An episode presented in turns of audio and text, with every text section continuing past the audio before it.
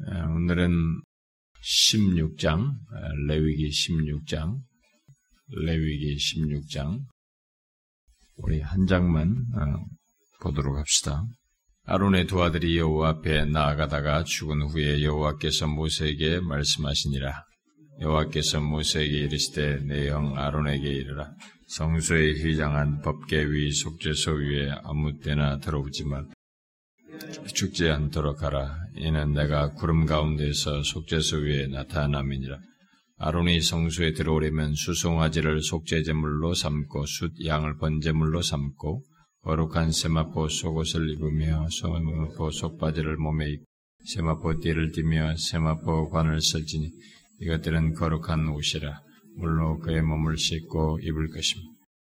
이스라엘 자손의 회중에게서 속죄제물로 삼기 위하여 숫 염소 두 마리와 번제물로 삼기 위하여 숫 양 한 마리를 가져갈지니라. 야로는 자기를 위한 속죄제의 수송아지를 들이되 자기와 집안을 위하여 속죄. 또 그 두 염소를 가지고 회막문 여호와 앞에 두고 두 염, 두 염소를 위하여 제비 뽑되 한 제비는 여호와를 위하여 한 제비는 아사세를 위하여 할지. 아론은 여호와를 위하여 제비 뽑은 염소를 속죄제로 드리고 아사세를 위하여 제비 뽑은 염소는 산채로 여호와 앞에 두었다가 그것으로 속죄하고 아사세를 위하여 광야로 보낼지. 아론은 자기를 위한 속죄제의 수송아지를 들이대 자기와 시반을 위하여 속죄하고 자기를 위한 그 속죄제 수송아지를 잡고 향로를 가져다가 여호와 앞 제단 위에 피운 불을 그것에 채우고 또 곱게 간 향기로운 향을 두 손에 채워 가지고 위장 안에 들어가서 여호와 앞에 분양하여 향인으로 증거계 위 속죄소를 가리게 할지니 그리하면 그가 죽지 아니할 것이며 그는 또 수성아지 피를 가져다가 손가락으로 속죄소 동쪽에 뿌리고 또 손가락으로 그 피를 속죄소 앞에 일곱 번 뿌릴 것이며 또 백성을 위하여 속죄소 염소를 잡아 그 피를 가지고 휘장 안에 들어가서 그 수송아지 피로 행함같이 그 피로 인하여 그 속죄소 위와 속죄소 앞에 뿌릴지니 곧 이스라엘 자손의 부정과 그들이 범한 모든 죄로 말미암아 지성소를 위하여 속죄하고 또 그들의 부정한 중에 있는 회막을 위하여 그같이 할 것이 그가 지정수에 속죄하러 들어가서 자기와 그의 집안과 이스라엘 온 회중을 위하여 속죄하고 나오기까지는 누구든지 회막에 있지 못할 것이며 그는 여호와 앞 제단으로 나와서 그것을 위하여 속죄할 그 수송아지 피와 염소의 피를 가져다가 제단 규퉁이 뿔들에 바르고 또 손가락으로 그 피를 그 위에 일곱 번 뿌려 이스라엘 자손의 부정의 제단을 성결하게 할 것이요 그 지성소와 회막과 제단을 위하여 속죄하기를 마친 후에 살아있는 염소를 들이 아론은 그의 두 손으로 살아있는 염소의 머리에 안수하여 이스라엘 자손의 모든 불의와 그 범한 모든 죄를 아뢰고 그 죄를 염소의 머리에 두어 미리 정한 사람에게 맡겨 광야로 보낼지니 염소가 그들의 모든 불의를 치고 접근하기 어려운 땅에 이르거든 그는 그 염소를 광야에 놓을지니 아론은 회막에 들어가서 지성소에 들어갈 때 입었던 세마포 보세를 벗어 거기 두고 거룩한 곳에서 물로 그의 몸을 씻고 자기 몸을 가서 자기 번제와 백장의 번제를 드려 자기와 백성을 위하여 속죄하. 속죄제물의 기름을 재단해서 불사를 것이요.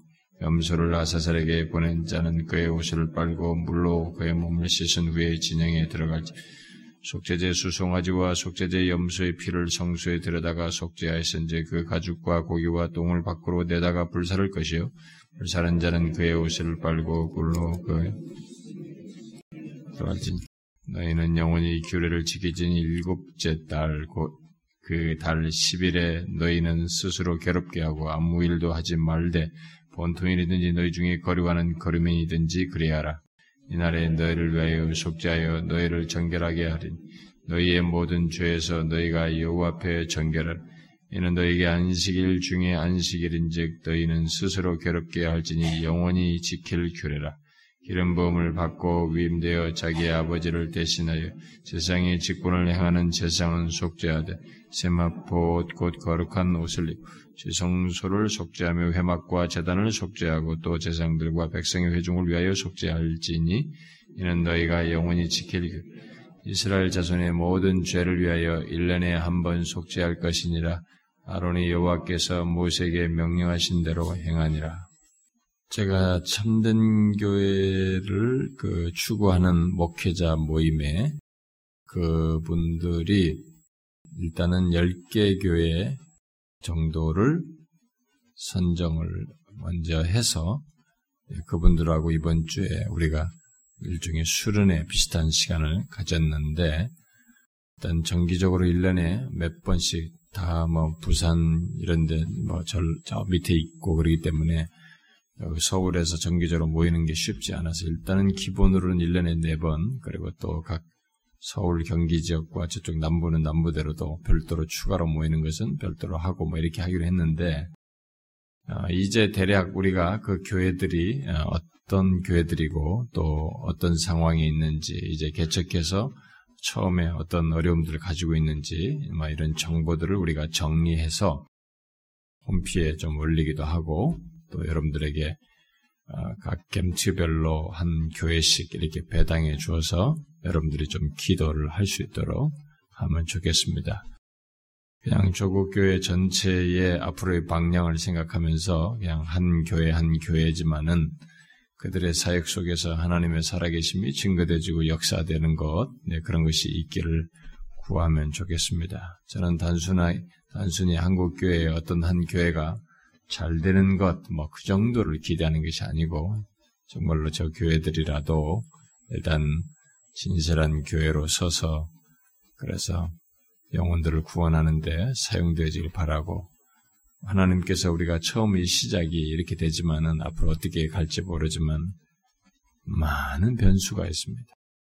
여기는 우리가 일단은 계획주의적이고요. 이 종교익자들의 바른 그 라인에 따라서 청교도적인 이런 것들을 대체적으로 추구하는 방향성을 가지고 있지만 그런 부분에서 이제 방향성을 공통적으로 다 가지고 있지만 이미 성장 배경과 각자의 신학에 형성된 것들이 다 다르기 때문에 심지어 감, 감리교, 어, 침례교 목사들도 포함되어 있기 때문에 아, 이게 앞으로 우리에게는 많은 변수가 있을 수 있습니다. 더욱이 이렇게 시작해놓고 어느 교회가 만약에 속된 말로 똥탕을 튀기면은 이건 이제 골치 아파집니다.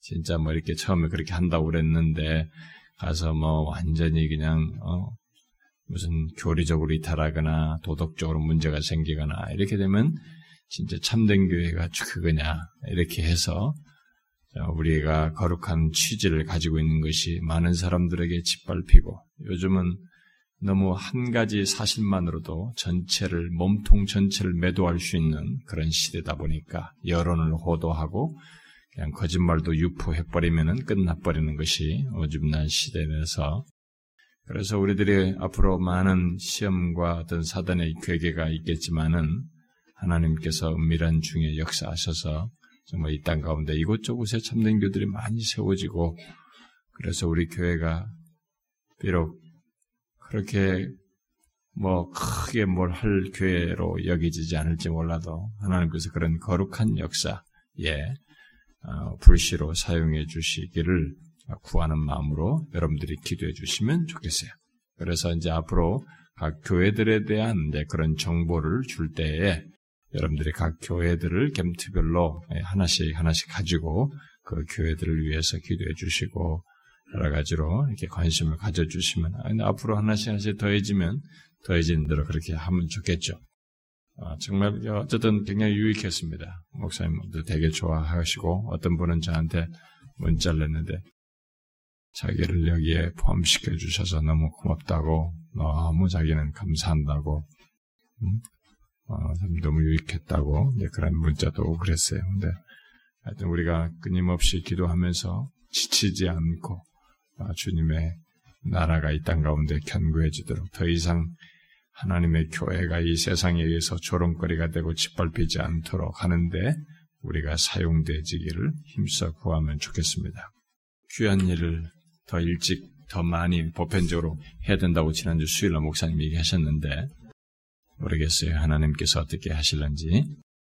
자, 이제 우리가 어, 이 레위기 16장 어, 이것을 봐야 되는데 음, 레위기 16장이죠. 제가 16장인데 17장을 써놨네.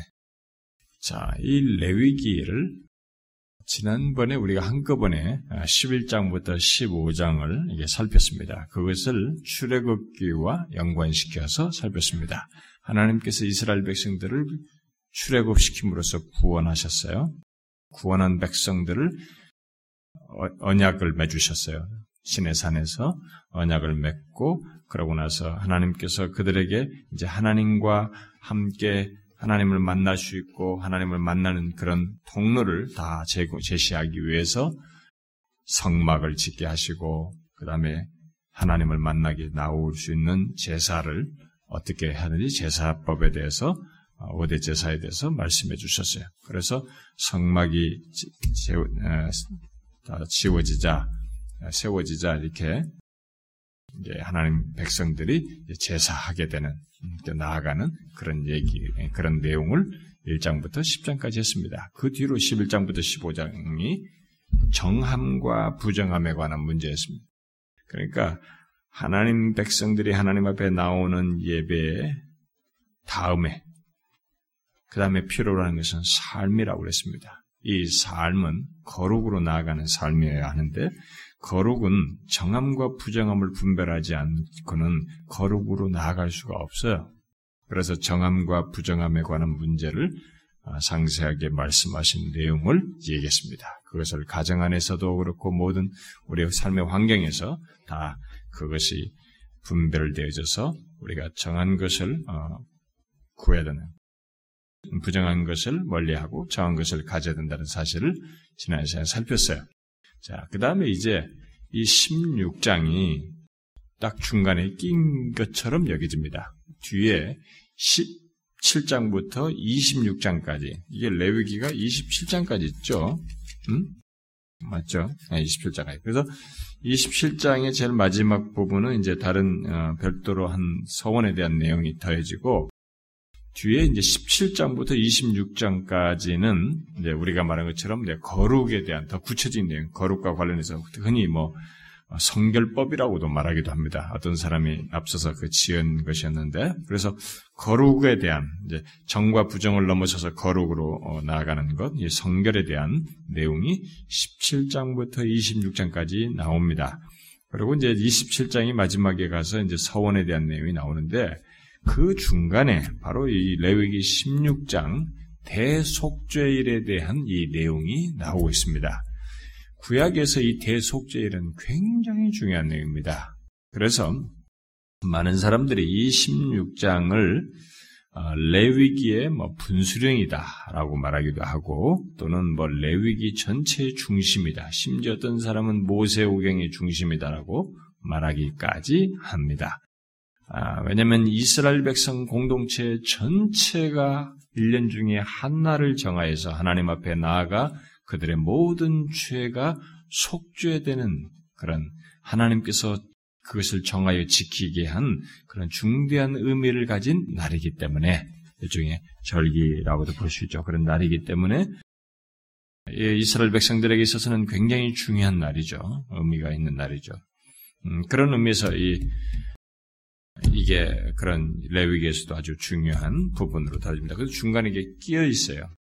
그래서 오늘은 16장을 하고 다음 시간에는 또 17장부터 26장 사이를 뭐 몇 번으로 나눌지 두 번으로 나눌지 세 번으로 나눌지 뭐네 번으로 나눌지 봐서 나누어 가면서 하도록 하겠습니다.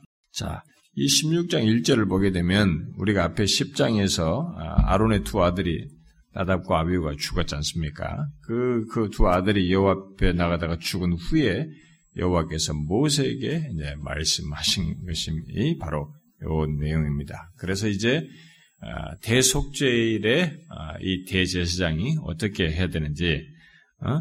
이제 그 두 아들의 죽음을 상기시키면서 얘기합니다. 그래서 먼저 개관적으로만 얘기하면 먼저 그것부터 얘기하고 난 다음에 다시 얘기했다면 여기 2절부터 이제 5절에는 어, 제사장 성소 회중에 관한 대속제일의 이 셋 제사장 성소 회중에 관한 규정을 어, 담고 있습니다.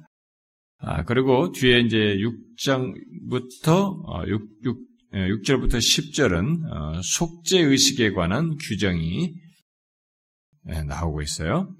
먼저 대충 얘기, 먼저 얘기부터 해놓고 얘기할게요. 그 다음에 이제 11절부터 18절은 이 대속죄일, 어, 속죄일의 속죄 의식과 아, 성결 의식에 관한 규정이 나오고 있습니다. 그리고 이제 20절부터 28절은 속죄 염소를 광야로 내보내는 것에 관한 규정을 하고 있어요. 그리고 이제 29절부터 34절은 아, 속죄일, 그 당일이죠. 속죄일에 관한 규정을 말하고 있습니다. 자, 이런 정도로 내용이 이제 전개되는 것을 알고 크게 이제 주목할 사실들을 중점적으로 해서 얘기를 하도록 하겠습니다. 왜냐하면 이 속죄 제사의 방식 같은 것은 앞에서 다루었던 상세하게 다뤘던 내용이 중복되고 있기 때문에 그런 것은 다시 의미 설명을 하지 않도록 하겠습니다.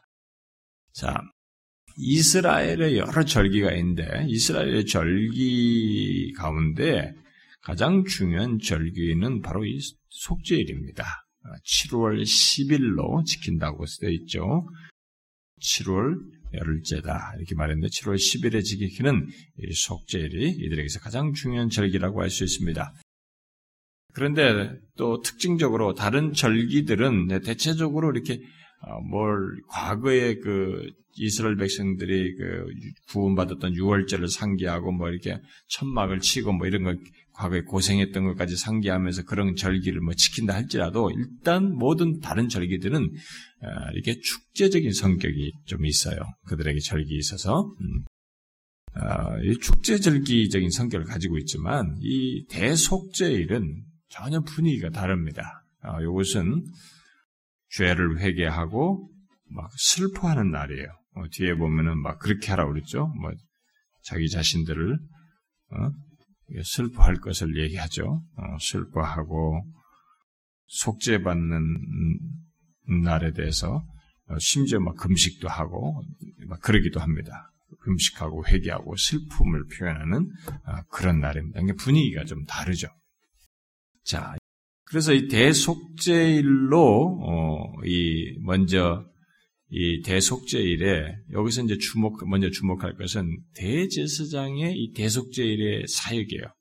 이 대속죄일은 모든 일이 거의 거의라고 할 것 없어요. 대제사장이 혼자 다 합니다. 여기 형 우리가 쓱 그냥 읽어 지나갔습니다만은 아 이게 보통 일이 아닙니다. 아, 대속제일에 이 대제사장 혼자 이 대속제일을 집행하게 되는데 이 제사를 아, 오직 이 한 사람만 모든 규정을 하나님께서 말씀한 대로 다 정확히 지켜서 1년에 딱 한 번, 그것도 여기 복장이 나와 있죠? 음, 세마포 옷이에요. 예, 그 나왔죠? 모든 것을 우리가 대지상이 저기 들어갈 때 속죄 그저 지성소에 들어갈 때그 대제사장이 입는 복장을 봤잖아요. 막 관도 쓰고 막뭐 또 박혀 있고 막 좀 휘황찬란하지 않습니까? 그런데 여기는 아, 세마포 옷으로 세마포 띠를 입고 막 이렇게 해서 그런 복장을 다워갑니다. 그러니까 하나님 앞에서 그래서 그걸 보고 거룩한 세마포 속옷을 입으며 이렇게 계속 얘기하면서 이것들은 거룩한 옷이라 이렇게 말을 함으로써 하나님 앞에 서는 데 있어서 이 대지상이 얼마나 거룩함에 대해서 염두에 둬야 되는지를 얘기하고 있습니다. 이 대속제일에 한 사람 대제사장이 이 모든 속죄일을 쫙 주도해요. 거의 주도하면서 그 일을 하는데 모든 규정대로 하나님 말씀은 그대로 지켜야 하고 그것도 1년에 딱 한번이 세마포 옷을 입고 속죄 제사를 듭니다. 그러니까 끝없이 거룩함에 대한 의식을 가지고 있는 거룩한 옷, 어? 거룩한 목을 가지고. 그러니까 우리가 이제 앞에서도 그런 얘기를 했습니다만은 음, 하나님을 만난다고 하는 것이 하나님 앞에 나아가서 죄를 속함 받는다고 하는 이 행동 자체가 얼마나 거룩을 요구하는 것인지를 예, 거룩에 대한 거룩하신 하나님 앞에서의 거룩함을 지닌 채 거룩함 이제 세마포 옷으로 그걸 표시한 겁니다만은 그런 거룩함으로 나아가는 것이 절대적으로 요구된다고 하는 것을 명확하게 얘기합니다. 그런데 우리는 이런 사실을 통해서 분명히 생각해야 됩니다. 오늘날 우리들이 하나님 앞에 설 때에 하나님 앞에 나아가는데 거룩함 없이 나아가는 것 아니에요. 우리가 이렇게 이런 것 이런 여기서 말한 것처럼 이렇게 긴장되고 거룩함에 대한 깊은 의식 속에서 그것을 걸어가신 하나님 앞에 나가면서 의식하면서 나가야 하는 이 모든 내용이 예수 그리스도께서 우리 죄를 사하시고 거룩함의 조건을 주어서 나갈 수 있기 때문에 우리가 나가는 것이지 우리에게 그것이 불필요한 것이 아니에요. 그것이 없는 것이 아닙니다. 우리 모두에게 그것이 다 요구되는 것이에요. 단지 우리는 이렇다고 하는 사실을 의식해야 되고 그래서 하나님 앞에 나갈 때 거룩하신 하나님 앞에 나갈 때 예수 그리스도로 말미암아 거룩함이 없어진 것이 아니고 거룩함에 대한 의식은 분명히 있어야 되고 그런 거룩함에 대한 자각 속에서 하나님 앞에 나가는 것이 있어야 된다는 것은 분명히 우리도 동일하게 요구되는 것입니다. 오늘날 예수 믿는 사람들이 제가 항상 얘기했지만은 거룩하신 하나님에 대한 인식이 너무 부재되어 있다 보니까 신앙생활, 행동, 모든 게 다 방자하고 경솔하고 자기 주도적이고 자기 임의적이에요. 하나님을 대한다는 생각이 없습니다. 무슨 다른 종교, 다른, 어? 뭘 대하는 것. 내 쪽에서 한 신을 감동시키는 수준에서의 어떤 신앙 행위를 하려고 하는 경향성을 드러냅니다. 여러분, 기독교는 그렇지 않아요. 인간은, 기독교에서는 인간이 하나님을 충족시킬 수 있는 조건은 아무것도 없어요. 그 거룩하신 하나님 앞에서 그 거룩함을 충족시키고 그것을 자격을 갖추어서 설 수 있는 조건이 스스로에게는 하나도 없는 것입니다.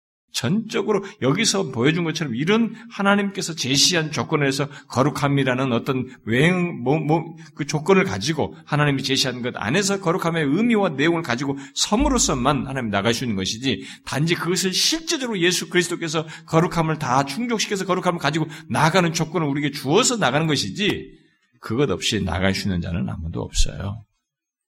그래서 우리는 그런 생각 속에서 하나님 앞에 나갈 때 항상 경성해야 되는 것입니다. 특별히 하나님의 면전에서 살아가는 삶에서 그렇고 예배에서 그렇습니다. 그러니까 예배와 삶에서 우리는 거룩에 대한 경성이 있어야 되는 것입니다. 이것이 무너지면 여러분과 저는 하나님을 너무 가볍게 대하고 심지어 우리가 위선을 하게 되고 내 자신의 영적인 상태 이런 것들은 상당히 죄성을 풍성하게 드러내버려요. 그런 자각이 없으면 죄성을 자꾸 드러내버립니다. 우리가 위선하게 되죠. 결국 죄를 범하게 되는 것입니다. 그래서 이런 내용을 통해서 우리는 어, 염두에 둬야 되고요. 그런데 이제 여기서 이 대속죄 일에 대제사장이 모든 일을 이제 혼자 하고 있는 이것을 좀 주목할 필요가 있어요. 뒤에서 우리가 17절을 보시면은 그가 지성소에 속죄하러 들어가서 자기와 그의 집안과 이스라엘 온 회중을 위하여 속죄하고 나오기까지는 누구든지 회막에 있지 못할 것이며 그랬어요. 그러니까 제사장 혼자 하는 거예요. 대제사장 혼자 하는 거예요. 그가 다 끝나고 나올 때까지 회막에 아무도 있지 말라는 거야. 우리는 성경에서 지금까지 제가 얘기했습니다. 하나님께서 이런 그 하나님과의 관계 속에서 제시한 이런 제사와 이런 모든 직접적인 계시로 주신 이런 내용들이 아, 구약의 이런 것들이 의미 없이 준 것은 하나도 없어요. 하나님께서 직접 주셨을 때는 뭔가 내용을 담고 있는 것이며 최소한 그 전체적인 그림 속에서 뭔가를 예표하는 예표하는 성격의 의미가 있기 때문에 그, 그런 차원에서 이걸 주목해 볼 필요가 있습니다. 그러면 혼자 하는데 이 혼자 하는 일이 이게 보통 일이 아닙니다. 왜냐면은 이 대속죄일에 잡아야 할 짐승이 한두 마리가 아니에요. 여러분 한번 뒤에 민숙이를 한번 볼래요? 민수기 29장 7절과 8절 한번 읽어봅시다. 7절과 8절 읽어보겠습니다. 시작. 일곱째 날, 열흘 날에는 너희가 성회로 모일 것이요. 너희의 심령을 괴롭게 하며 아무 일도 하지 말 것이니라. 너희는 수송아지 한 마리와 숫양 한 마리와 일년된 숫양 일곱 마리를 다 흠없는 것으로 여호와께 향기로운 번제로 드릴 것이며 여기만 봐도 수송아지 숫양 한 마리, 숫 1년 된 숫양 일곱 마리. 여기 몇 마리예요, 지금 진짜? 아홉 마리네, 이것만 해도. 자, 이게, 그렇죠? 오늘 여기, 그, 또 여기, 그만 있어봐. 거기 보면은 또, 음, 11절에 보면, 아까 29장 그 11절에 보면은, 속죄제와 속죄제와 상번제와 그 소제와 그 전제 외에 숫염소 한 마리를 속죄제로 드려라. 또 이렇게 나와 있어요. 그러니까 이 속죄일에 지금 대한 내용을 민수기에 기록한 건데 이렇게 많이 드려요. 어? 그리고 그렇게 하고 나서 그러니까 아침에 이 대속죄일 제사를 드리기 전에 아론이 어, 잡아야 하는 짐승이 이걸 보면은 전체적으로 열 마리가 되는 셈이에요. 이 민수기를 보면. 그런데 그 다음에 자기를 위한 수송아지 한 마리, 우리가 다시 16장으로 돌아오면 자기를 위한 수송아지 한 마리를 드려야 되고 수양 한 마리를 드려야 됩니다. 그게 이제 3절에 나와 있죠. 그리고 백성을 위해서 염소 두 마리를 잡아가지고 한 마리는 잡아 죽이고 한 마리는 이제 놓아주는 이런 일을 해야 되고 그리고 뒤에 이제 16장 그 24절 이하를 보게 되면은 제사를 다 마치고 난 다음에 대제상이 자기를 위한 번제를 하나 드리고 또 백성의 죄사해 주신 것에 대한 감사로 번제를 또 드려요. 끝나고 나서 다 드리고 나서 끝나고 나서. 그래서 어떤 사람이 이제 계산을 해본 거예요. 그럼 그런 그런 식으로 다 모든 걸다 만일 도합을 해보면 15마리라는 거예요. 여러분 소 한 마리 잡는, 잡는 게 그게 장정 힘다 빠져버려요. 그렇죠? 와 이게 혼자 15마리 하는 거야. 만약 15마리 그게 계산상으로 맞다면은 15마리 다 잡는 것입니다. 송아지, 염소, 양 이게 굉장히 힘든 일이에요. 지금 모든 여기 규정을 철저하게 잘 지키면서 그 거룩함에 대한 경계심과 의식을 가지고 세마포 옷을 입고 자기를 정결케 하고 어? 그러면서 이 모든 일을 하라고 하는 대로 다 감당해야 되는 것입니다. 왜 하나님께서 대속죄일에 이스라엘 백성 전체 죄를 사하는 이 한날에 이런 것을 하게 하셨, 이렇게 하게 하셨을까? 대제사장이 혼자서 이 모든 것을 다 감당하면서 이렇게 하라고 하셨을까요? 응? 왜 그랬을까요? 왜 그랬을까요? 아, 이 표정들이 참 그러니까 다른 사람들이 오면 진짜 참 놀라겠어요. 저는 익숙하니까 이제 다른 목사님들 오면은 여러분 표정 보면은 아, 이 교회는 무슨 다들 이렇게 뭐가 불만이 가득 차 있나 아니면은 뭐가 지금 뭐가 꼬였나 하여튼 뭐 여러 가지 부정적인 상상을 하겠어. 우리 표정들이 이렇게 긍정적이지가 않으니까 안 밝아요. 여러분들 뭐 뭐가 심각한 것 같기도 한데 아주 인상들이 좀 안 좋아요. 뭐예요, 여러분? 왜 그랬을까요? 음? 제가 앞에서 설명했잖아요. 일단 제가 앞에서 이런 것에 대한 모든 의미가 있고 예표적인 성격이 있다고 했으니까 음? 히브리서에 보면은 이제 이런 것들과 관련된 내용들이 나오죠. 제가 뒤에 가서 성경을 읽겠습니다만은 우리의 죄를 위한 대제사장 되신 예수 그리스도를 예표하는데 이게 결국 그런 계시적인 의미를 담고 있어요. 예수 그리스도를 예표하기 위한 이런 계시적인 내용을 담고 있는 것이죠. 뭐예요?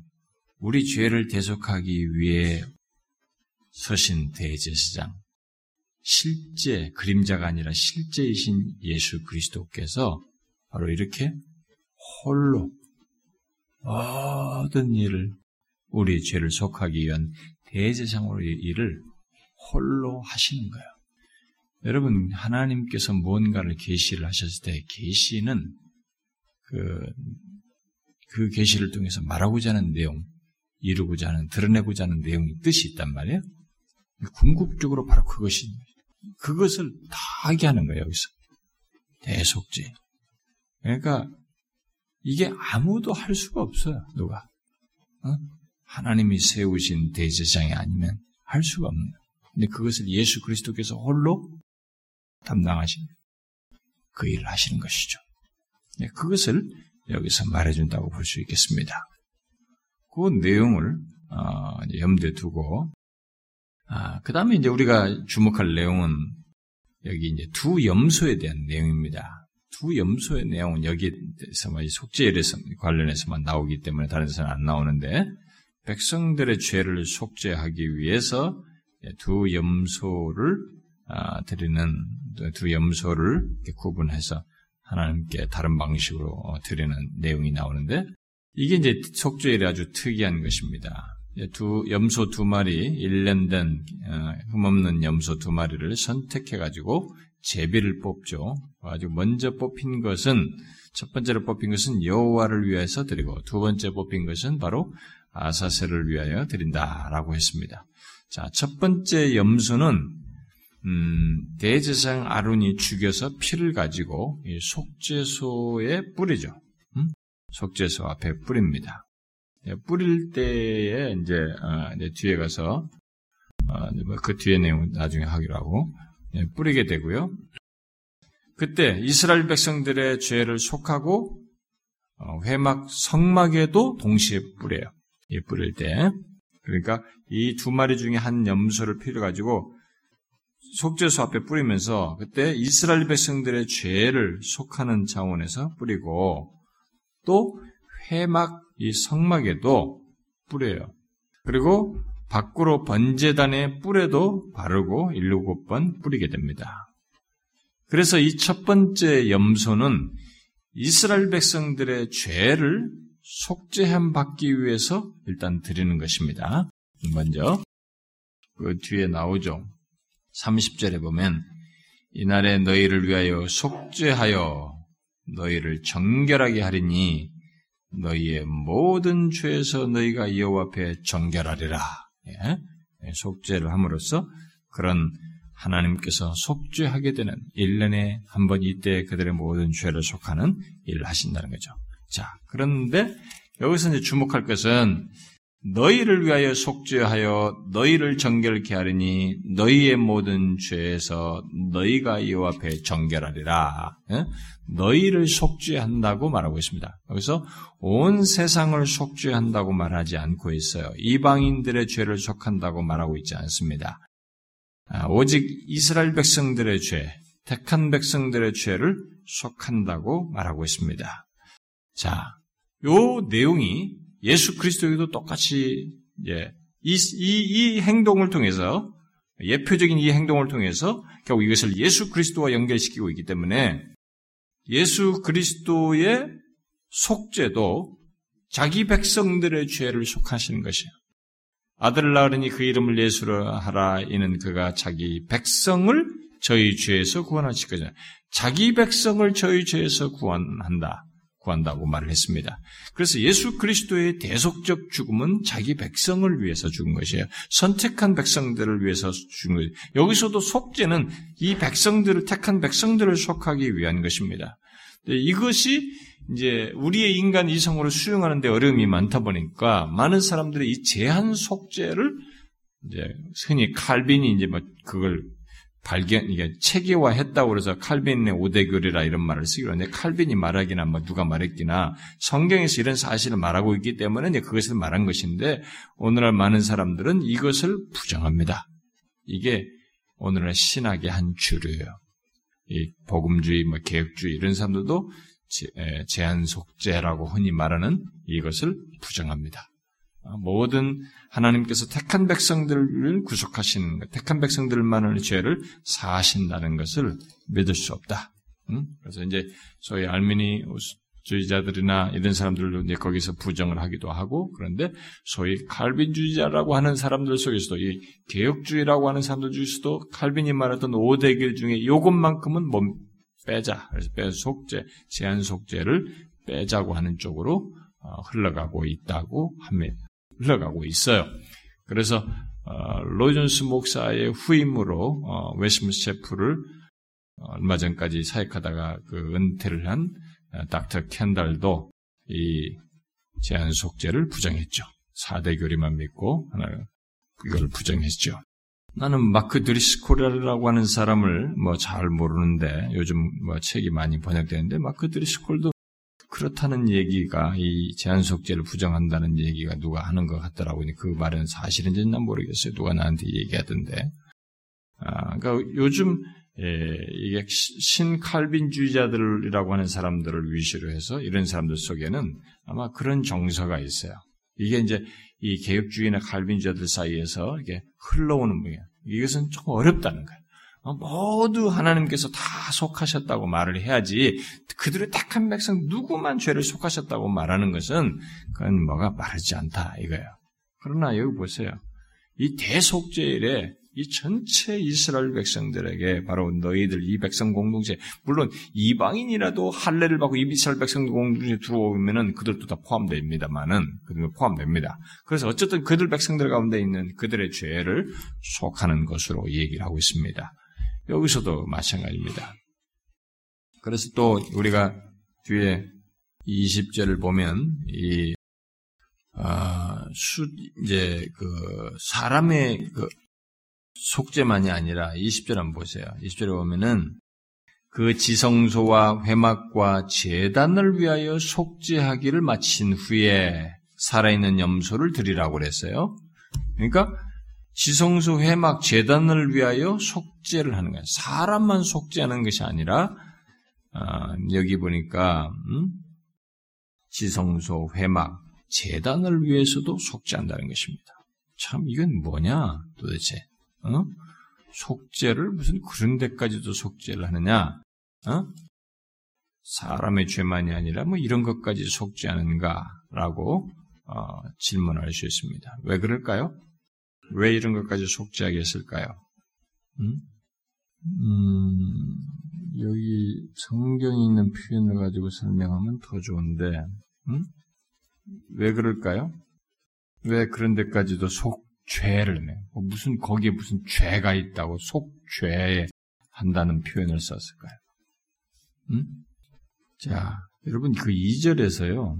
음, 이 속죄일에 하나님께서 하시는 것과 관련해서 이 저기 대제사장인 아론에게 주의를 시키면서 한 말 속에 우리가 힌트를 얻을 수가 있어요. 아론에게 이르라 성소에 휘장한 법계 위 속죄소 앞에 아무 때나 들어오지 말라 그리하여 죽지 않도록 하라 이는 내가 구름 가운데에서 속죄소 위에 나타남이니라. 뭐예요? 여기 지금 여기 이 속죄, 이 이스라엘 백성 전체를 하는 속죄하는 백성들의 죄도 사하지만은 이 속죄를 하고 있는 이 자리에 지금 하나님이 임재하신다는 거예요. 나타난다 그 위에. 그러면 무슨 말이에요? 왜 그런 그런 것까지 속죄를 하는 겁니까? 하나님께서 부정한 곳에 임재할 수 없기 때문에 그렇습니다. 그래서 이런 행동을 통해서 하나님이 부정한 곳에 임하지 않고 정하고 정하게 된 곳에 임하신다라고 하는 것을 증거해 주는 것입니다. 이것은 아주 중요한 의미예요.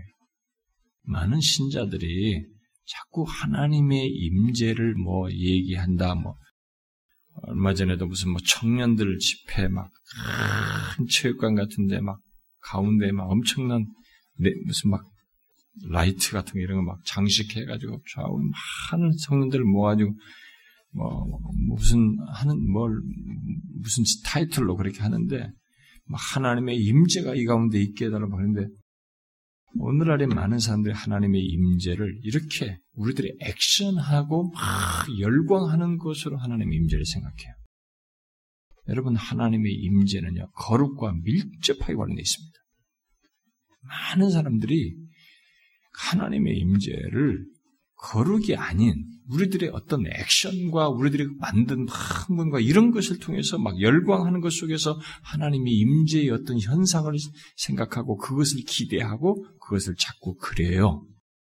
천만의 말씀입니다. 그건 우리가 조작하는 거예요. 살아계신 하나님, 거룩하신 하나님의 임재는 부정한 곳에 있지 않습니다. 정하게 하자. 예수 그리스도의 대속으로 말미암아 우리가 정하게 된 자요, 정하게 된 자가 하나님 앞에서 죄를 회개하고 정결케 된 자 가운데서 하나님 앞에 서고자 하는 이런 것이 없이 회개가 없이 하나님의 임재를 사모한다.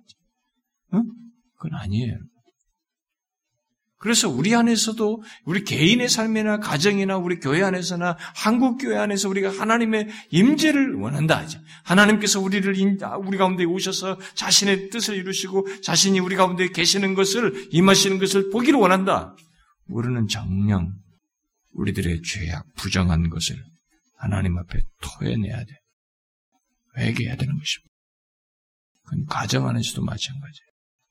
그래서 이 기독교 역사를 보게 되면 그런 진실한 하나님의 임재가 있는 현장에는 그 소위 우리가 어웨이크닝이라고 그러죠. 각성과 부흥이라는 자리는 다그 거룩의 현상, 죄를 회개함으로써 그들이 성결케 하는 이 작업이 거의 보편적으로 있었어요. 그것 없이 어웨이크닝이 안 일어나요.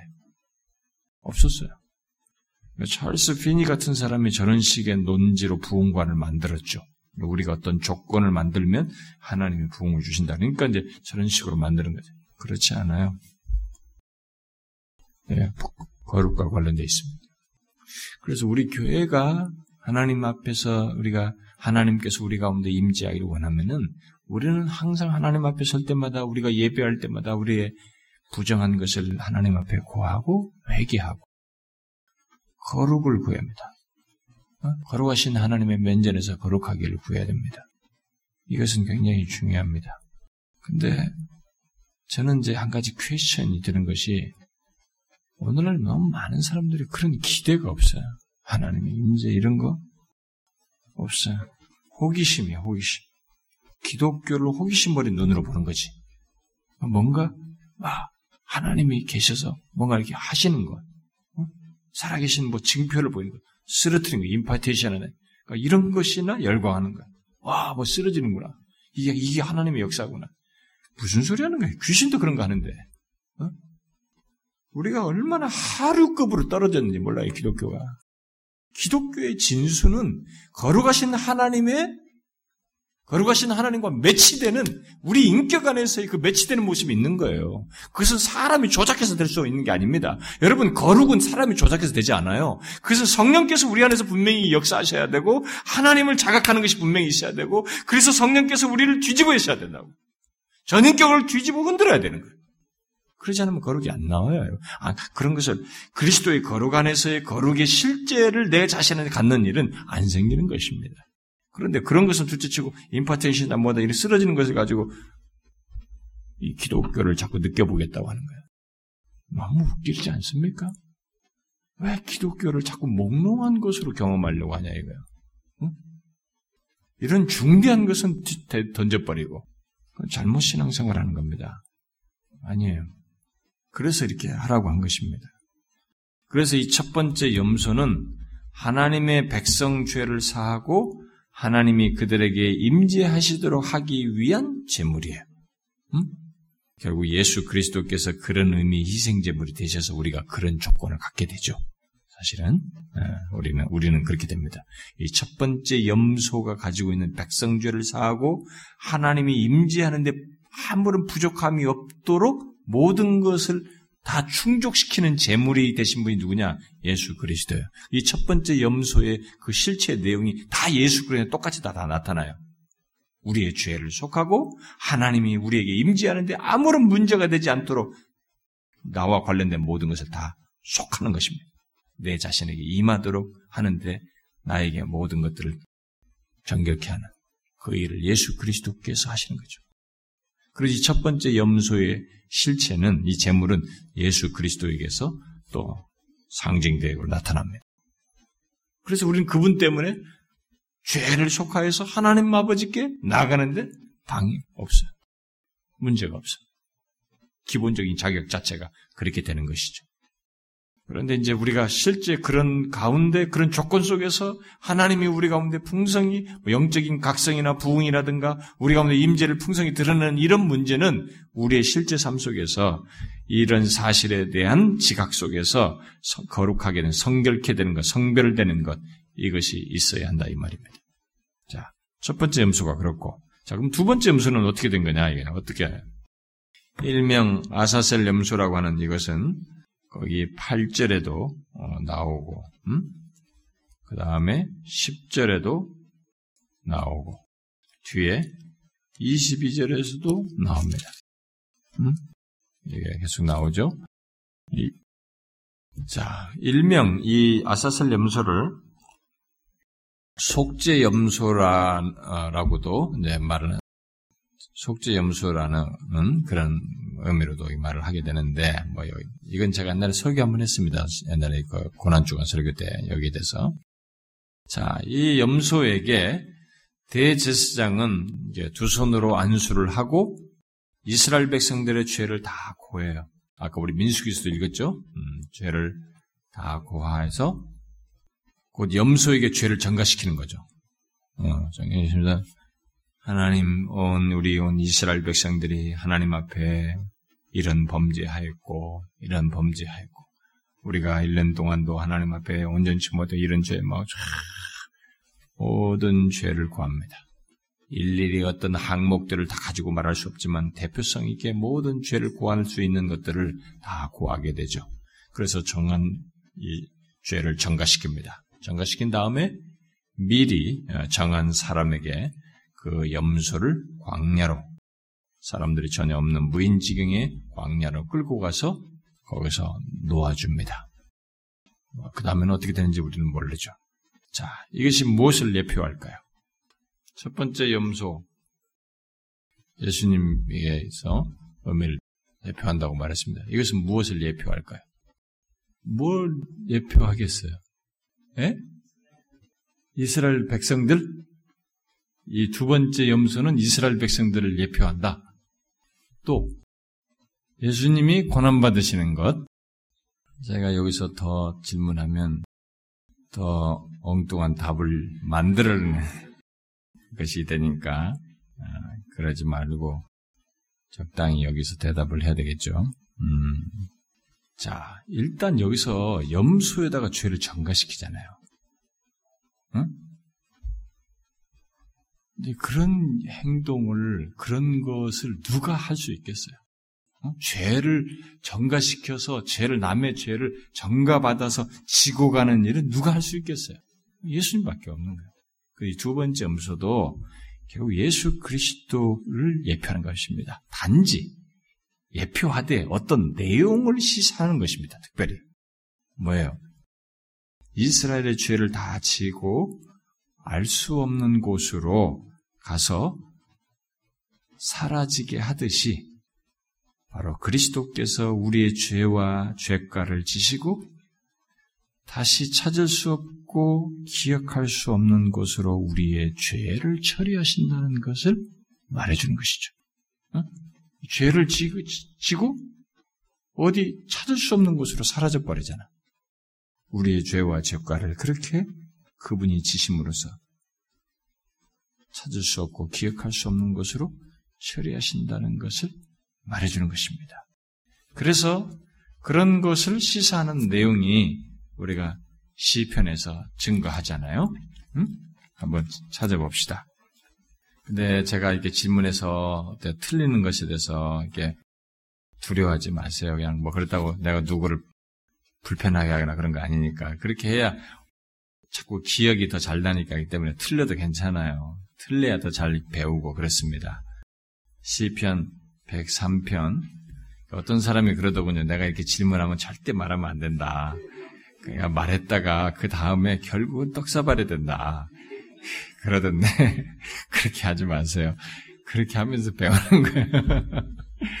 나는 누구 떡사발 만들려고 그런 의도 한 번도 없어요. 그냥 자 시편 103편 자 이 유명한 103편이 참 너무너무 어, 귀한 말씀인데, 자, 여기서 한 구절은 제가 읽을 구절은 12절이지만, 10절부터 13절까지 어, 한번 쭉 같이 읽어봅시다. 시작.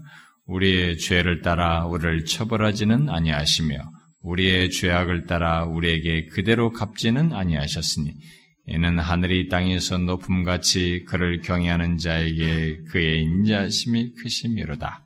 동이 서에서 먼 것 같이 우리의 죄가를 우리에게서 멀리 옮기셨으며 아버지가 자식을 극률히 여김 같이 여호와께서는 자기를 경외하는 자를 극률히 여기시나니 자 여기서 이제 죄를 옮기시는 문제와 관련해서 12절에 동의서에서 먼 것까지 우리의 죄가를 우리에게서 멀리 옮기셨다. 이렇게죠? 바로 이제 이 얘기예요. 응? 죄를 지고 어디가 전혀 찾을 수 없는 곳으로 보내버린 거야. 우리의 죄를 그렇게 찾을 수 없고 기억할 수 없는 곳으로 보내셨다 처리하셨다. 예, 그렇게 죄를 지시고 처리하시는 주님, 예수 그리스도를 예표하는 것이죠. 실제로 이런 것과 관련해서 이제 히브리서 기자가 언급을 하죠. 조금 아, 한번 찾아보세요. 히브리서 히브리서 10장 어, 그것을 어, 히브리서 기자가 인용하면서 어, 히브리서 10장 17절 읽어봅시다. 시작. 또 그들의 죄와 그들의 불법을 내가 다시 기억하지 아니하리라 하셨으니 어? 바로 이렇게 예수 그리스도께서 죄를 지시고 처리하셨기 때문에 바로 이 아사셀 염소가 한 그 행동을 예수 그리스도께서 지심으로써 하셨다는 거죠. 음? 아, 그렇기 때문에 이제 신자는 죄와 죄과에서 구원받게 된 것이죠. 아, 구원받게 되고 아, 이제 죄를 이렇게 동의서에서 뭔가 처리하시거든요. 기억지 아니하신다고 하는 것에 해당하는 어? 그런 것을 우리에게 있게 하신 거죠. 신자에게는 그, 런 일이 있게 됩니다. 죄와 죄가로부터.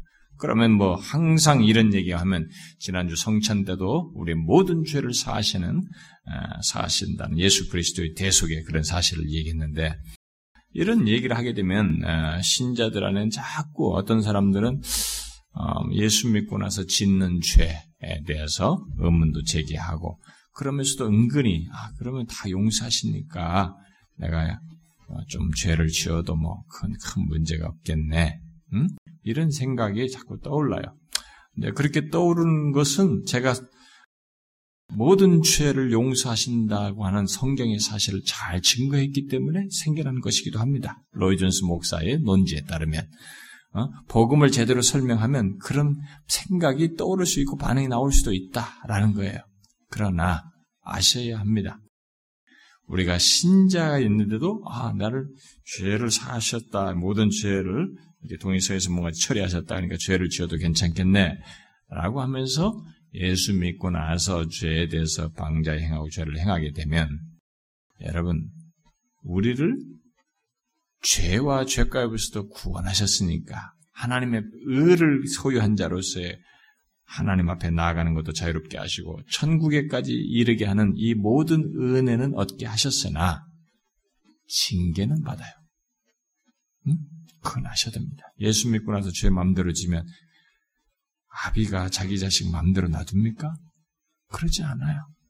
내 자식이 내 마음대로 막 지 마음대로 막 개막나면 가만히 안 놔두죠, 제가. 징계하죠. 어, 징계가 있는 것입니다. 아, 그거 그냥 그렇게 쉽게 생각할 일이 아닙니다. 그리고 그게 뭐 일시적으로가 아니라 막 그게 아예 그냥 삶이 될 정도면 그건 또 의심해 볼 일이야. 그 사람이 진실한 신자인지. 그 내용을 얘기하고 있습니다. 자, 그 다음에 이제, 어, 이, 여기 보니까 우리 11절 이하에, 어, 계속 이 거룩에 대한 내용이 강조되는 중에, 이, 아론이 속죄제 수송화, 자기를 위해 수송화를 들고 하나님 앞에 나갈 때 향로를 가져다가 여호와의 앞 재단 위에서 피운 불을 놓고 채워가지고 향기로운 향을 가지고 들어가지고 여호와 앞에 분양해요. 앞에서 봐요. 그리고 향연으로 증거계 위 속죄소를 이렇게 가리라고 그랬어요. 속죄소는 하나님의 임재하는 곳으로 일단 말을 하고 있는데 그 속죄 이 향연으로 연기죠. 이것으로 가리라는 거예요. 그렇게 해서 그리 하면 그가 죽지 않는다는 것입니다. 이게요. 그렇게 함으로써 이 사람을 보호하는 게 투명하게 보게 하지 않아요. 이렇게 함으로써 거룩에 대한 이 거룩하신 하나님 앞에 나아가는 인간의 죄를 가지고 있는 인간이 나아가는 데 있어서 이 갭을 얘기하는 거예요. 어? 그렇게 함으로써 이 사람을 살려주는 겁니다. 얼마만큼 거룩이 중요하게 여기서 강조된 모습.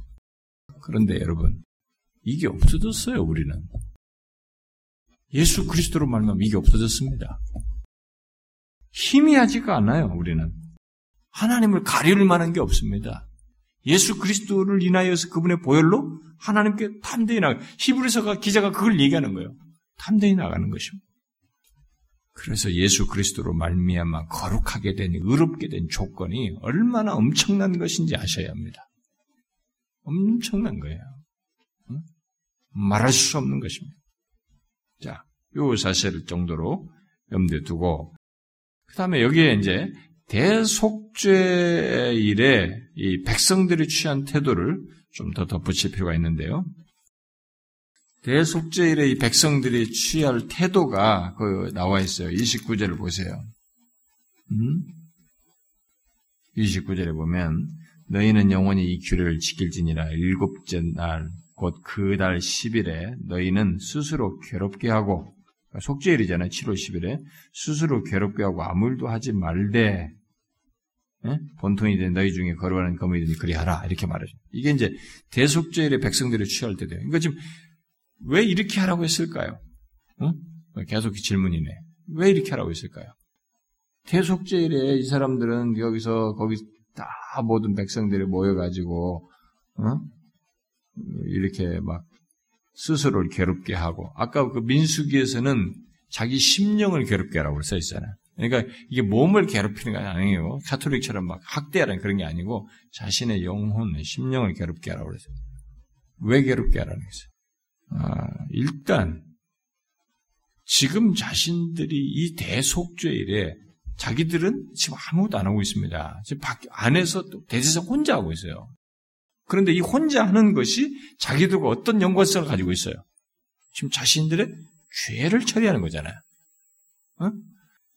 그러니까 대제사장이 그 속하는 속하는 그 어, 과정에 지금 자신들이 관련돼 있단 말이에요. 그런데 저기서는 그렇게 하는데 뭐 자기 우리의 죄를 대속하고 있는데 자기들이 밖에서 뭐 쾌락을 즐겨 하거나 자신들이 원하는 거 마음대로 딴청 피우면서 막 이렇게 하거나 이러면 이것이 형식적이 되잖아요. 그러니까 형식적이 되지 않도록 이 사실에 대한 자각을 가지고 자신들이 온 마음으로 이 죄가 속한 받는 것에 대한 어? 그 마음의 동참을 하는 거죠. 응? 자신의 심령에 하나님 앞에 고하면서 죄를 회개하면서 그런 것에 동참을 해야 된다는 것입니다. 여러분 교회 공동체가요 하나님의 은혜의 역사를 경험하면은 경험하면 같이 온 공동체가 같은 마음이어야지 어? 아 이거 목사가 앞에서 인도하면 다 되고 그런 것 없어요. 신앙생활할 때 이런 그 대속죄일의 백성들이 취하는 이 태도들도 우리가 주목해야 됩니다. 이들은 형식적인 신앙 태도를 취해서는 안 된다는 것입니다. 일치된 마음으로 앞에서 속죄 일에 대한 마땅한 반응 그런 마음으로 하나님 앞에 그러니까 그날에 하나님과의 관계에서 있는 것을 생각하고 어, 마음을 마음으로 반응을 해야 된다는 것이죠. 자신들의 죄가 사해지는 것을 생각하면서 회개하는 마음으로 자신들의 심령을 괴롭게 해야 된다는 것입니다. 당연히 자신들의 어떤 지, 어떤 뭐야 뭐 일이나 뭐 일이나 뭐 직업적인 일, 직업적인 일이든 뭐든지 이런 일도 일도 해서는 안 된다는 것입니다. 어? 오직 구속의 은혜에 의존해야 된다는 것입니다. 자신들이 뭘 하는 하는 이것도 금지시키고 있습니다. 속죄보다 중요한 것이 없어요. 그래서 그런 것입니다. 인간 존재 속죄보다 중요한 것이 어디 있어요? 우리들이 그것의 실체를 이렇게 물질적인 개념으로 자꾸 생각해요. 우리는 인간은 이미 사고방식 태어난서부터 제일 중요한 게 뭐냐? 물질. 이게 머리가 박혀서 그렇지. 이것은 원래 것이 아니에요. 우리가 새로운 들어온 지식이고 본능적으로 수용한 지식이지 원래 하나님 앞에서 하나님과 인간 이 상면된 존재만 생각하면 인간 존재의 가장 중요한 게 뭐냐? 하나님 죄가 없어지는 겁니다. 죄가 사함받는 겁니다. 이거예요, 원래. 인간 존재가 하나님 앞에 섰을 때 얘기는 그것이 최고예요. 그런데 우리가 나면서부터 태어나서부터 이것은 다 부패하고 타락한 존재라 이것은 다 잊어버리고 망각하고 또 사단이 그것을 다속 어, 왜곡시켜서 우리 다 지워버리고 대신 우리가 어머니서부터 뭐가 중요하냐? 물질. 이게 박혀버린 거예요. 그래서 모든 건 물질적인 차원에서만 중요시 여기는데 아니에요. 인간 존재 가장 중요한 것은 절대적으로 중요한 것은 뭐 일하는 문제가 아니에요. 어? 여기서 뭐 노닥거리면 자기 쾌락을 즐길 것이 아닙니다. 속죄일에 가장 중요한 것은 죄 사함 받는 거야. 자기 죄가 속함 받는 거야. 그리고 거기에 온 마음을 같이 쓰는 것입니다. 당연히 자기 하는 일도 멈춰야 되는 거야. 오늘날 우리들이 많은 사람들이 뭐 속죄를 우습게 하는 거예요. 여러분 영원한 운명이 그것에 의해서 좌우됩니다. 우리는 나중에 죄속함 받은 사람과 그렇지 못한 사람은 그것이 인간을 완전히 영원한 운명을 나누는 것입니다. 아론은 제사를 드리고 난 다음에도 몸을 씻고 다시 자기 옷을 입고 이렇게 나오게 되는데 그게 이제 24절에 나와 있어요. 그리고 이 대속죄를 잘 마치게 된 것을 감사하면서 자기 자신을 위한 제물을 하나 드리고 그리고 백성의 죄를 올해도 속죄하신 것에 감사해서 백성들을 위한 감사 제물을 또 드리고 다 끝나고 나서 또 그렇게 완전히 육체적으로는 파김치가 될 것 같아요. 하나님이 힘 주시지 않으면 제가 볼 때. 목사가요 주일날도 막 설교 두 편만 해도 막 녹초가 돼요. 막 긴장하면서 하잖아요. 막 이 긴장만 안 하고 그냥 뭐 읽으라 그러면 아무 문제가 없는데 가서 막 긴장하면서 뭐든 하잖아요. 두 번만 해도 전 녹초가 됩니다. 하루 일과 중에 제가 마음이 가장 편안할 때가 설교를 다 마치고 주일날 집에 돌아가서 잠깐 앉아 있을 때면 그 시간이 조금 길었으면 하는 게 제 소원이. 월요일만 돼도 다른 것으로 이렇게 해야 될 것이 밀려오고 있기 때문에 그것이 이기 때문에 그때가 제일 편합니다. 근데 이, 이거 보세요. 이렇게 끝날 때까지 하는 거 보세요. 아, 정말 엄청나게 힘들었을 것 같아요. 근데 그게 예수 그리스도의 홀로 서신 대제장을 예표하는 내용이라는 것입니다. 그리스도께서 그렇게 하신 것이죠. 그래서 십자가에서 진짜 완전히 빨리 죽지 않습니까? 전적으로 다 감당한 다 죽지 않습니까? 그렇게 하시잖아요, 실제로. 그리스도의 속죄에 대한 우리의 반응을 우리는 여기서 이런 반응을 통해서 생각해 봐야 되겠죠. 음? 아, 속죄를 다 마치고 나서 이렇게 자기를 위해서 백성들의 죄를 사하신 것에서 감사하며 감사 제물을 드렸어요. 속죄 이후의 반응이. 음? 그리스도의 속죄에 대한 우리의 반응은 어떻습니까? 제가 속죄가 그 제일 중요하다고 그랬어요. 그러면 그 속, 그리스도로 말미암아 자신이 속죄된 것, 그리스도의 속죄에 대한 우리의 반응은 어떠느냐는 거예요. 어떻습니까, 여러분? 여러분은 신앙생활하면서 또 예배하면서 모든 것 속에 그리스도께서 나의 죄를 속하시고 구원하시고 백성 삼으신 것을 예비 감사하는 것이 이렇게 매사에 예배 때나 헌상을 하는 거나 시간을 드리는 거나 이런 모든 것 속에서 드러납니까? 보세요. 자기를 위해서 죄 사해 줬다고 백성들 사했다고 감사해 제물을 드리잖아요. 속죄일에 대한 대속죄일에 대한 반응이에요. 여러분들은 그런 반응이 있습니까? 신자는 신앙생활은 감사의 반응입니다. 이거 해서 복 받으려는 게 아니고 감사해서 하는 거예요. 그 사람의 신앙의 진짜인지 가짜인지를 알 수 있는 게 그거예요. 아, 이 사람이 기독교를 성경대로 믿는가 아니면 이방신 믿듯이 믿는가를 알 수 있는 길 중에 하나는 뭘 해서 복 받으려고 하는 것과 감사해서 하는 것, 이 두 가지로 보면 압니다. 아, 이 사람은 매사에 감사해서 하면은 이 사람은 기독교, 성경대로 예수를 믿는 것입니다. 그런데 이렇게 해서 뭘 해서 복 받으려고 하면 이 사람은 이방신 믿듯이 하나님을 믿고 있는 거예요. 아니에요. 속죄에 대한 반응에서 여기서도 그걸 보여주는 것입니다. 자, 이제 마지막으로 예, 전체를 히브리서 입장에서 어, 설명을 잠깐 합시다. 여기에 아론은 대제사장으로 등장합니다. 그런데 이 대속죄일의 제사는 백성들의 제사, 죄를 용서하는 아, 제사이죠. 그리고 이것은 이스라엘의 대속죄일보다 더 큰 속죄일에 더 큰 제사장이요, 더 큰 제물이신 예수 그리스도께서 십자가에 달려 죽으신 것을 예표하는 아주 중요한 절기입니다. 대속죄일은 바로 요 요런 모든 여기서 드리는 이 모든 것 더 완전한 대제사장 그리고 더 온전한 희생 제물, 음?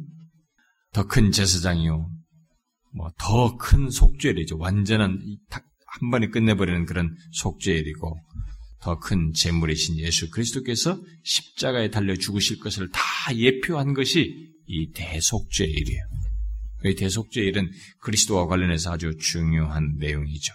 자, 그런데 예수 그리스도는 예, 예수 그리스도를 히브리서 말씀대로 보면은 예수 그리스도는 히브리서 말씀대로 아론보다 더 위대한 더 큰 제사장이죠. 그래서 우리가 히브리서에서 나오죠. 아론보다 더 큰 제사장으로서 예수 그리스도를 얘기하죠. 이, 이것과 관련해서 보면 됩니다. 특별히 대속죄와 관련해서 더 많이 연관지어서 생각해 보면 됩니다.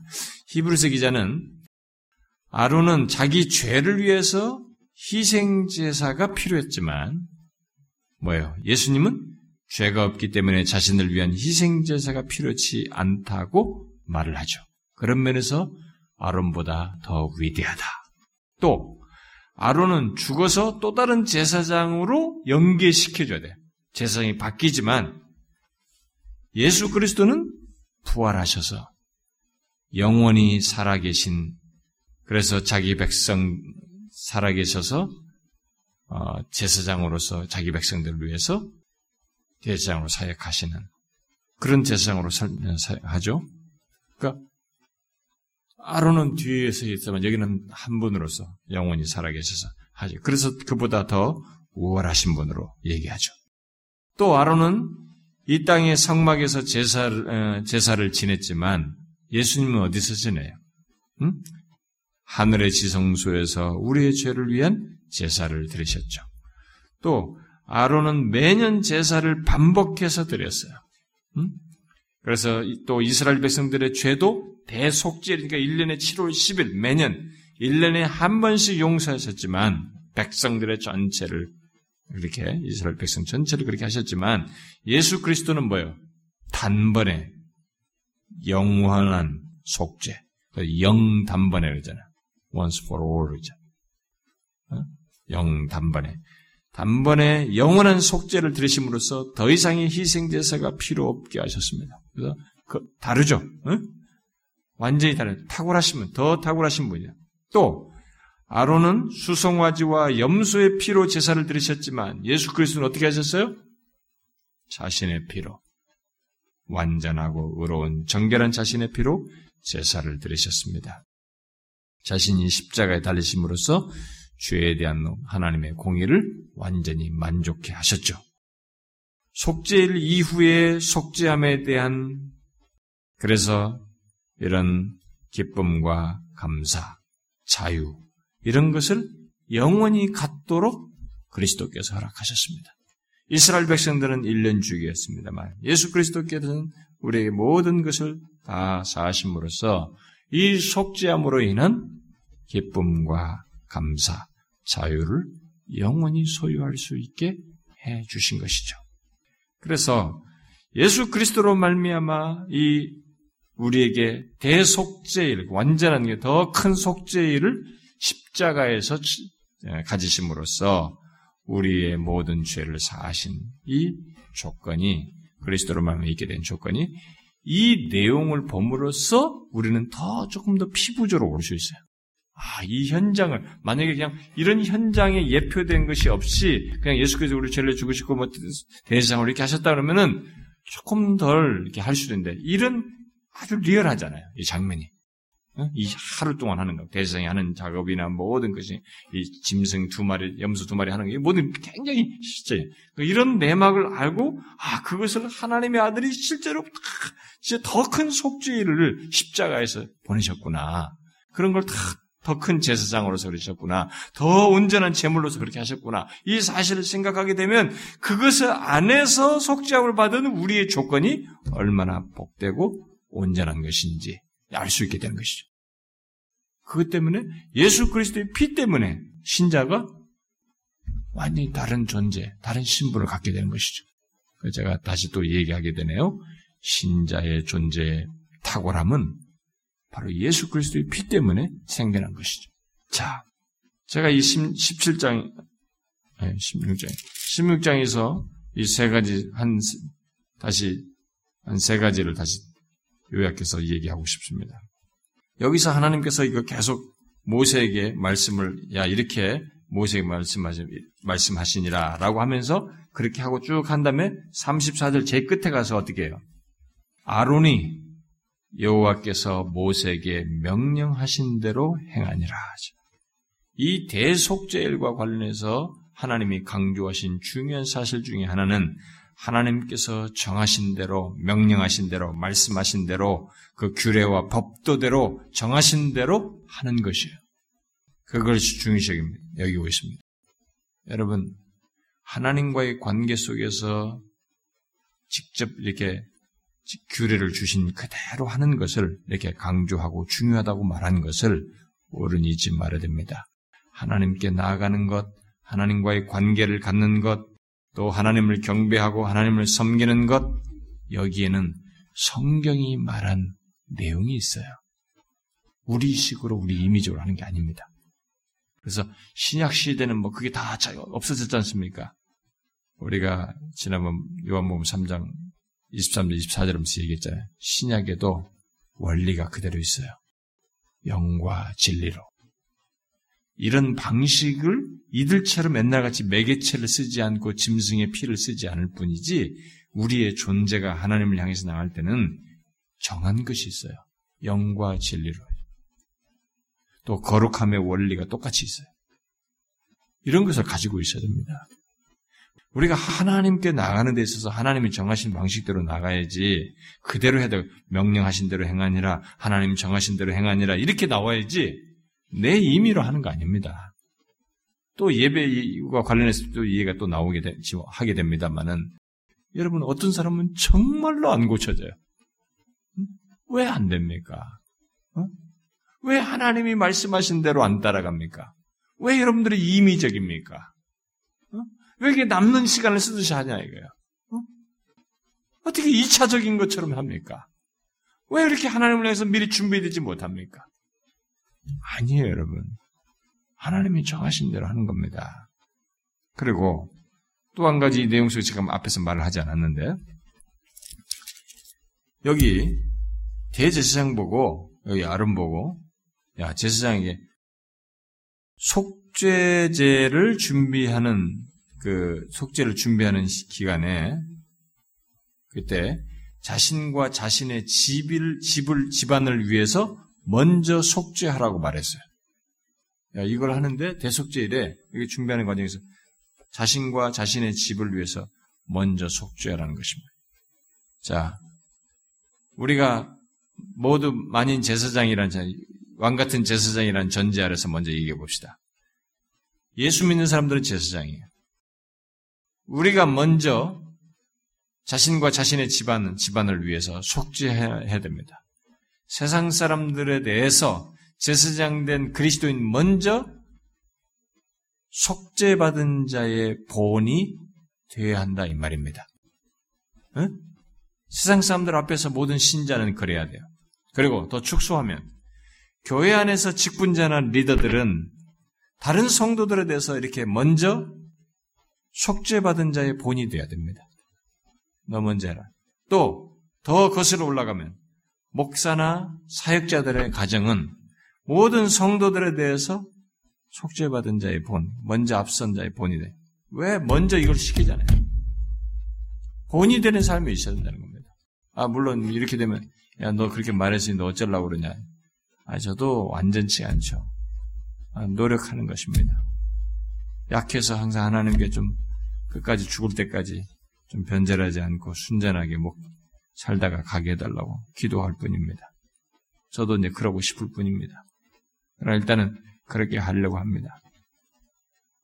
가끔 목사들이, 후배 목사들이 저하고 그렇습니다. 목사님, 우리가 정말 모델을, 모델을 못 찾습니다. 모델이 되어 주십시오. 야, 진짜 뭐 가뜩이나 힘들어 죽겠는데 머리다 그냥 쇠망치를 때려라 때려. 응? 하, 그런 얘기를 평신도들부터 시작해가지고 내가 부목사 때부터 한두 번 들은 게 아닌데 이제는 목사들까지 와서 같은 똑같이 똑같이 목사인데 말이지 그런 얘기하면서 더 부담을 줘. 좋아요. 부담됩니다. 그러나 사실이에요 그것은. 우리가 해야 됩니다. 그래서 먼저 하기 안 가요. 세, 세 그룹을 제가 얘기했습니다. 모든 그리스도인은 세상 사람들을 향해서 속죄받은 자의 본이 되어야 됩니다. 교회 직분자들과 리더들은 다른 성도들에 대해서 속죄받은 자의 본이 되어야 됩니다. 리더 여러분, 정직이 여러분, 직분자 여러분, 여러분들이 그런 것을 가볍게 여기면 안 됩니다. 여러분 본이 돼야 됩니다. 어? 세월이 지나도 그게 안 되고 자기 관리나 하고 말이지 그러면 자격이 없습니다. 그리고 저를 비롯해서 목회자들과 목회자의 가정은 성도들에 대해서 본이 돼야 됩니다. 우리가 노력해야 됩니다. 한 가지 더 더 얘기하면 사람의 죄를 대속하는 이 구원 사건에 이 속죄를 통해서 구원 사건을 나타난 이 모든 의미 예수 그리스도 안에서 우리에게 허락된 이, 이 엄청난 이 내용이 그리스도 안에 성취된 이 엄청난 은혜 내용을 뭐 성찬을 통해서 우리가 또 되새기고 되새깁니다만 끝 없이 곱씹어 봐야 돼요. 이 속죄일, 대속죄일 생각하면은 그 대속죄일의 모든 것이 그리스도 안에서 우리에게 성취된 줄을 알고 그것을 끝없이 곱씹어 봐야 됩니다. 그 은혜 안에서 우리가 서 있다는 것을 생각하고 그것을 생각하면서 감사해야 됩니다. 한번 성경 마지막으로 찾고 끝내봅시다. 히브리서 말씀 한번 봅시다. 어, 여러 구정이 많이 있습니다만 이것과 관련해서 말하고 있는 히브리서 말씀 한두 군데만 읽어보고 마무리합시다. 먼저 히브리서 9장 한번 펴보세요. 히브리서 9장 12절 자 읽어봅시다. 시작 염소와 송아지의 피로 하지 아니하고 오직 자기의 피로 영원한 속죄를 이루사 단번에 성소에 들어가셨느니라. 우리는 이분에 의해서 이렇게 하신 것 때문에 하나님 앞에 수 있습니다. 뒤에 10장 10절 한번 보세요. 10장 10절 읽어봅시다. 시작. 이 뜻을 따라 예수 그리스도의 몸을 단번에 들이심으로 말미암아 우리가 거룩함을 얻었노라. 이 그리스도의 단번에 들은 기 때문에 우리 거룩함 얻어서 하나님 앞에 담대히 나아갈 수 있게 됐습니다. 자, 앞에 4장으로 다시 와보세요. 4장 15절 16절 다시 읽읍시다. 시작. 우리에게 있는 대제상은 우리의 연약함을 동정하지 못하실 리가 아니요 모든 일에 우리와 똑같이 시험을 받으신 이로되 죄는 없으시니라. 그러므로 우리는 극률하심을 받고 때를 따라 돕는 은혜를 얻기 위하여 은혜의 보좌 앞에 담대히 나아갈 것이니라. 우리에게 이와 같은 대세상이 있습니다.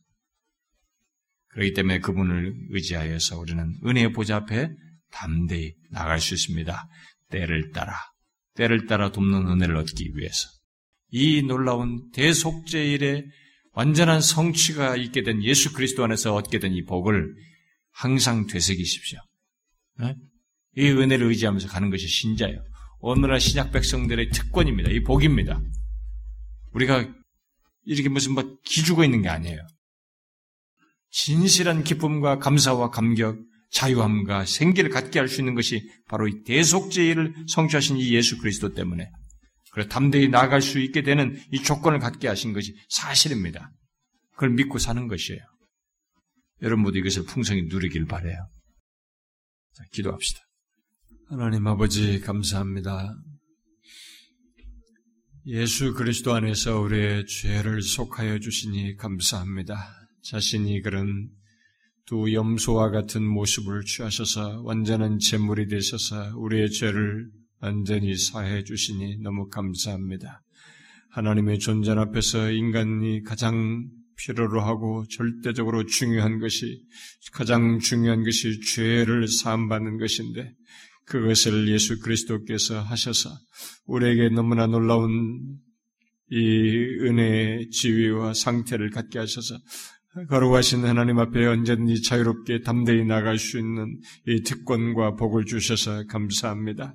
하나님의 우리는 그 속죄소를 가려울 만한 어떤 하나님의 향연도 필요치 아니하고 하나님의 투명하게 예수 그리스도의 보혈을 의지하여 하나님 앞에 나갈 수 있게 되어 싸운즉 주여 이 놀라운 지위와 특권을 잊지 아니하게 하시고 이것을 항상 기억하며 하나님 앞에 설 때마다 또 거룩함을 소유했을 뿐만 아니라 거룩함을 지속적으로 갖는 우리가 되게 하여 주시옵소서. 거룩하신 하나님 앞에서 항상 우리의 부정한 것들을 더러운 고 추한 것들을 내어놓고 회개하며 하나님 앞에 정결한 모습으로 사는 우리들이 되게 하여 주시옵소서. 하나님 아버지 여기 사랑하는 지체들이 항상 자신들이 어떤 특권과 복을 소유하게 된지를 기억하고 그 은혜를 풍성히 누리며 살아가는 지체들 되게 하여 주옵소서. 하나님 아버지 또한 이 시간 우리가 함께 구한 기도를 들어주시고 우리들의 삶 가운데서 아, 특별히 또한 우리 교회 가운데서 또 우리들의 가정 안에서, 자녀들 안에서, 또 조국교회 안에서, 또 이 나라의 민족 안에서 우리가 구한 기도를 이루어 주시는 것을 보게 하여 주시옵소서. 주님의 여기 모인 사랑하는 지체들, 특별히 이제 참된 교회를 위해서 같이 기도하고 그러는데, 주님 진실로 우리의 기도를 들으셔서 이 땅에 욕을, 먹, 욕을 먹는 이런 현상에서 다시 교회들이 모든 사람들의 흠모 대상이 될 수 있도록 다음 세대에 태어나는 자녀들은 하나님의 교회를 보고 보고 그들이 흠모하며 구원을 얻고자 하는 그런 역사가 일어날 정도로 참된 교회들이 많이 세워지게 하여 주시옵소서 그런 종들을 많이 일으켜 주시기를 간절히 구하옵나이다. 또한 하나님 아버지여 우리 사랑하는 지체들 가운데 하나님의 영적으로 권고하고 또 우리들 가운데 아버지의 새가족들 가운데 회심하기를 구하는 그런 영혼들을 불쌍히 여겨주시고 저들의 회심의 역사를 일으켜 주시옵소서 또한 하나님의 저들의 가정과 저들의 개인의 삶 가운데 가운데 영적으로 어려운 자들, 하나님의 정신적으로, 육체적으로 하나님의 질병 가운데 고민하고 하나님의 배 간구하는 자들을 기도를 들으시고 하나님의 저들을 고쳐 주시옵소서.